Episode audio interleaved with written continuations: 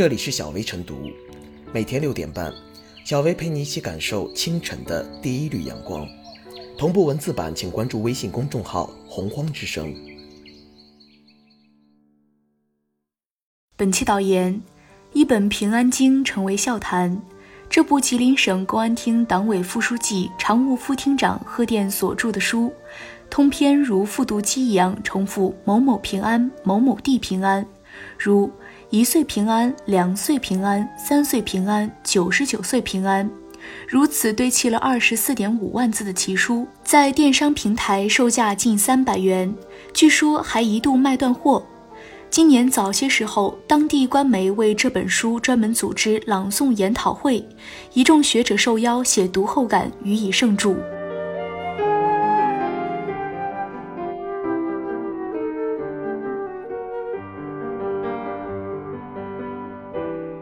画符念咒的平安经换不回真平安。在世界范围内，我们看到过用标点符号写的书，用圆周率写的书，就是没看过名词加平安写的书。若说它是宗教经文，由政府官员撰写显然不合适；若说它是儿歌诗文，可实在找不到平仄押韵；若说它是行为艺术，又看不出多少思想内涵。平安经的槽点太多，以至于令人难以吐槽。不可否认，公民有依法行使出版自由的权利，可出版书籍应当将社会效益放在首位，实现社会效益与经济效益相结合。近些年，有关部门屡出重拳，严控出版质量。二零二零年，全国出版社出号再次缩减百分之十五到百分之三十，图书出版已难上加难。试问，在当前的出版形势下，为何像《平安经》这样内容质量不过关的书籍能出版问世？《平安经》火了后，人民出版社官方微博立即发文称，从未出版《平安经》一书，也从未同意与任何单位联合出版该书。令人关注的是，网曝的《平安经》照片中，该书的另一家出版社为群众出版社。据了解，该出版社隶属于公安部。结合作者贺电吉林省公安厅副厅长的身份，令人不由猜想其中是否有内部优待的可能。出版一本奇葩的书并不可怕，可怕的是背后可能涉及的雅腐败。众所周知，出书后作者可以通过收取版税或者直接卖书获得经济收益，以图书作者身份为起点，还可以加入文联作协，参加文化活动，取得难以估价的无形资产。作为一省公安厅的副职领导，即便自己不主动推销，在权力的蒙阴下，也难保有人借书攀附。平安是实实在在的社会标准，不是画符念咒。即便把“平安”二字编成歌唱成经，贴在城市的大街小巷，也换不来真正的平安。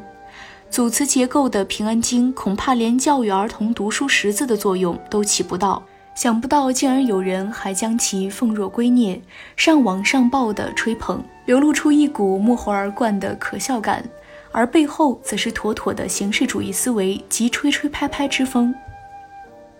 现在最需要查清的是《平安经》是否属于合法合规的出版物，出版之前是否经过质量审查，出书之前是否已向党组织、向纪委报备。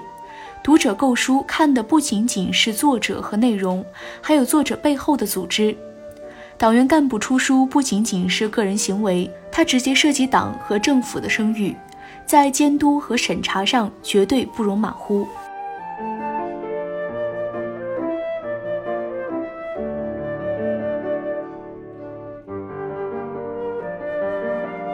脱离常识，平安京难保平安。今年是不太平安的一年，多变与动荡之际，平安成了人们最朴实、最迫切的愿望。按照常理，一部名为《平安经》的书籍十分应时应景。然而过细一看，书中内容令人喷饭。整本书以“什么平安”造句，简单重复，一地鸡毛。更令人啧舌的是，此书作者竟是吉林省公安厅党委副书记、常务副厅长贺电。如是一来，世人好奇是何种力量让满纸荒唐言变成一本正经书。再细查之，如此恶劣的内容竟顺利通过出版社审核出版，且出自听官之手，并得到了当地媒体、学者、诗人的热捧，甚至赞誉其语言精彩、句子优美、如临巨制，堪称跨国传世的经类大作力作，是历代和当代仅见的首部平安经书，完全超出了常人认知。其实，从政者好文并不意外。早在封建科举制时代，许多文人墨客凭借一手好文章进官加爵，也有很多人入仕之后爱上琴棋书画。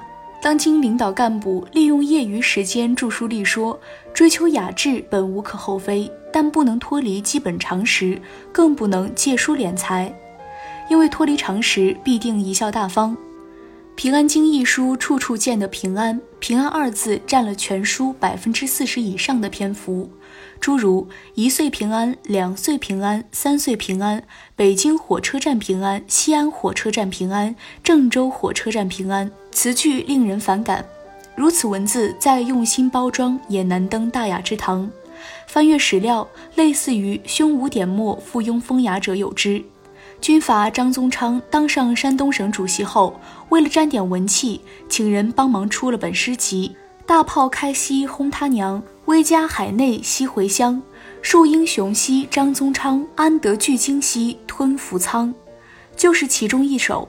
如此作品，就算时过境迁，依然效果不减。《平安经》一书定价高达二百六十九元一本，是否涉嫌借书敛财、权力变现尚无定论，但一旦查实违纪腐败行为，应当难逃惩处。此前。官员借书敛财陷入穷牢的前车之鉴有之。据了解，国家药监局原副局长张敬礼笔耕不辍，喜好著书立说，其中的一本卖到了五百六十六元的天价。郴州原市委书记李大伦在位时，凭借《大伦书法作品集》和《岁月如诗》两本书获取巨额稿费。殊不知，那些为天价书慷慨解囊。跟帖赞美之人，并非看重书中的思想和文采，而是觊觎书之作者手中的权力。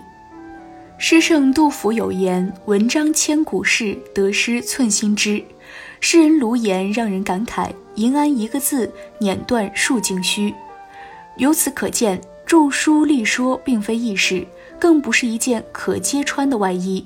若无真才实学，必然会沦为皇帝的新装，遭人唾弃。作为党员干部，特别是领导干部，必须慎之又慎。首先要有自知之明，不至于混沌迷离；要一日三省，要揽镜自照，清楚自己的位置，扮演好自己的角色，不能自我陶醉，更不能自欺。其次要恪守常识，不犯低级错误。懂得基本常识，明辨是非，不至于被人糊弄、麻醉，将荒诞视为惯常，甚至沉迷于瞎指乱点、班门弄斧。当权力护身衣卸下，马屁精撤退，丑态尽出，原形毕露。再者，要严以律己，不至于功亏一篑。不管个人何种业余爱好，不能突破技法红线，成为利益交换的载体，否则任何一个兴趣爱好将成为溃堤之学。